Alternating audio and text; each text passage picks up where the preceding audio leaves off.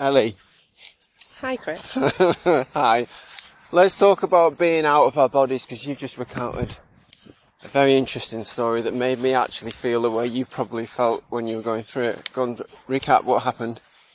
So we're doing a beautiful walk.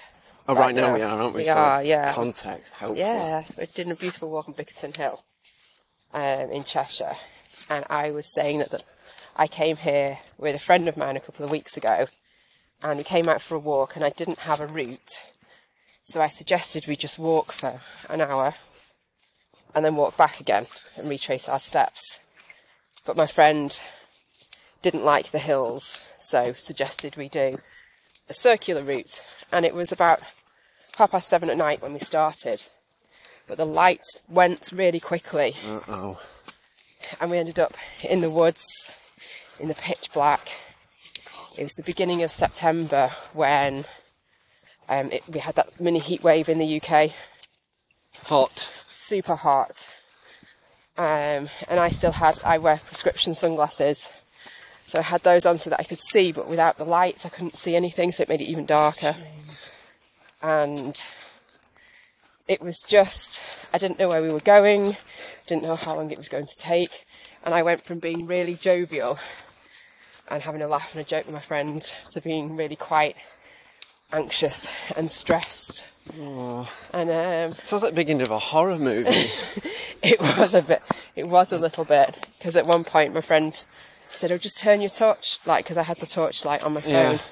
So I just turn it off for a minute. And when he did, I couldn't even see. When I did, I couldn't even see him, like half a metre ahead of me, which was really quite freaky. At any point did you turn around and he wasn't there, or did one of you say, "Look, you stay here. I'll go and find help"? No, No, that would have been too cliche. Oh God. No, I could just see his white trainers shining in front of me. Ah. That's all I could see, but there were big drops on the side and there were trees that had fallen in the way and you couldn't see any distance in front of you. Yeah, and I'd been saying how much I um I'm a bit funny with physical affection Oh. that I don't like. I don't know, physical touch is a little bit strange for me sometimes. And at the end of the walk, I flung myself into his arms Oh. as a thank you for getting us out Yeah. of the dark woods. Oh. So yeah, it was interesting to see the shift. I was really jovial and we were laughing and joking Mm. and taking the mickey out of each other. And then all of a sudden it just it just in my head took a turn.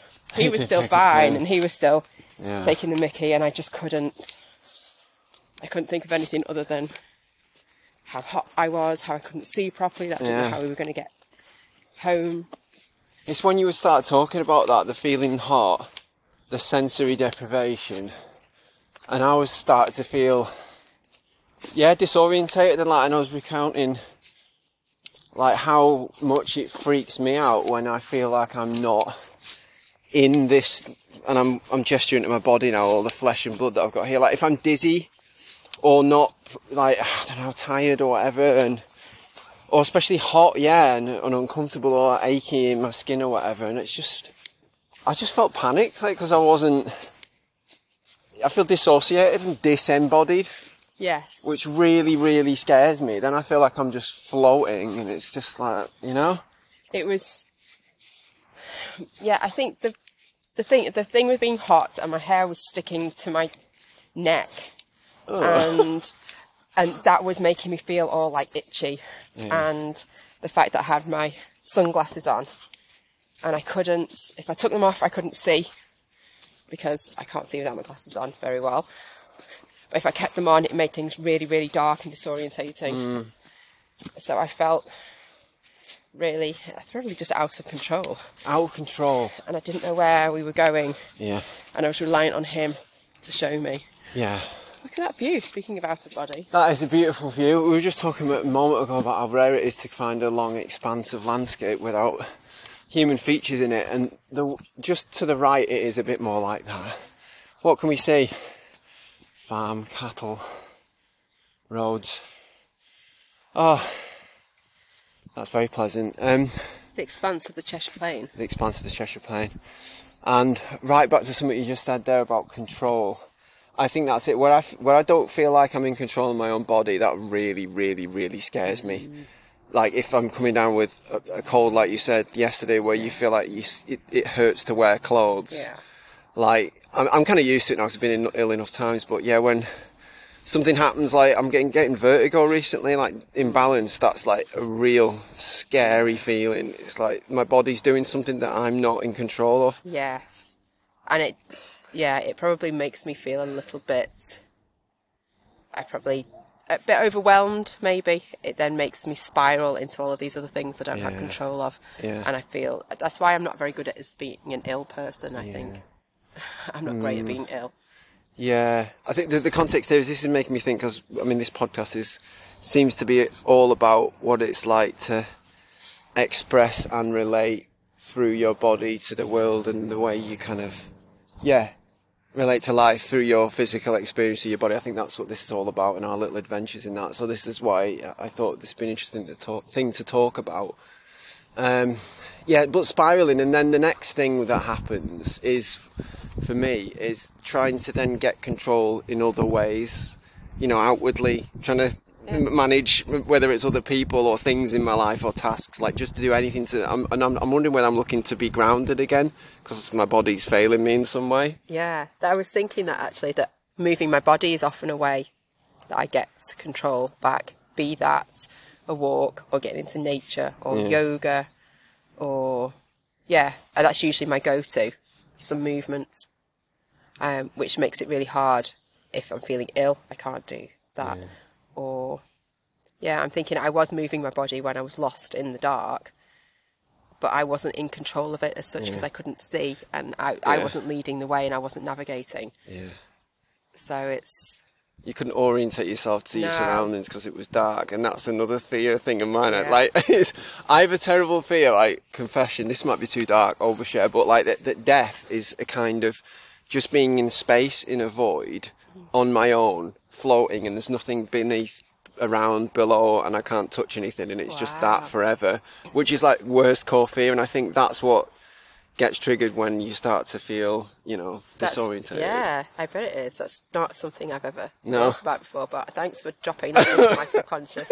yeah, you can you can think about that. Yeah, yeah. Okay. I mean, it's no accident that we're here now on a walk, even though we're both actually quite poorly or coming out the other side of mm. poorliness. And it's like we can't not. It's like you you can't. We're not very good at sitting still. I mean, we can do it because we know we ought to, but we'd probably prefer to be marching, even though we shouldn't. well, be. yeah, and I haven't been able to so much in the previous few days. Yeah. So there is a, a need. There's definitely a need in my body to not only move but to move in nature, and particularly where it's what like half past eight in the morning. Is it not even that? Maybe. It's too early for most sensible people. I think. But that's the beauty of it because it's so still and Mm. there's nobody else around and you can still hear the birds and it's just yeah. it's just beautiful. And this view is gorgeous. It is quite. Where, where we're on Bickerton Hill, aren't we? Did you describe this earlier on? So I can't remember. No, at Bickerton Hill in Yeah. Malpas in Cheshire, which Yeah. is just yeah, there's some gorgeous views out across Cheshire here. It's kind of heat. Sorry. Um, no, I was just saying it's just gorgeous views across Cheshire. Yeah. This is where I grew up, Cheshire. This is kind of where I'm from. But it's like heathland, isn't it? Mm, yeah, Sandstony underneath. It's kind of sandy soil, and there's a lot of birch trees around, silver yeah. birch. Part of this is a sandstone trail as well. Oh, right. That would be why. Everything's on the turn as well, isn't it? Everything's just losing that verdancy, if that's a word, the greenness, and it's going a bit. Yeah, it's beautiful because we've still got a little bit of dew of the early morning, Yeah. uh, but it's a beautiful blue sky. Yeah. and I just it's like farm. It's like quintessential British um, countryside, isn't it? Yeah. And this massively plays into my satisfaction of like, oh, we've done the noble thing first early in the morning. Like, I've, I've done my walk, and now it's like I can get on and do all the other things because I've like, like I've stolen a march on the world. I love that feeling. But then, do you have to be careful? So this is something that I recognise that when we were talking about energy a couple of episodes ago, mm. that I will do this, and this is where I have most of my energy first thing in the morning. Mm. But I have to be really careful because I can use it all up doing this sort of thing. I'll get up early and I'll come for a nice long walk, and because I'm enjoying it, what would have been a five kilometre walk, I'll go, you know what, I'm going to do 10 kilometres because I feel really good. Mm. And I do it all, and then I get home and I go, oh, I've nothing I have nothing left to mm. give. It's only 10 a.m. Mm. and I've spent my energy for the whole day and I've nothing. Yeah. So I struggle to regulate it from that point of view sometimes when I'm a bit giddy. How about you?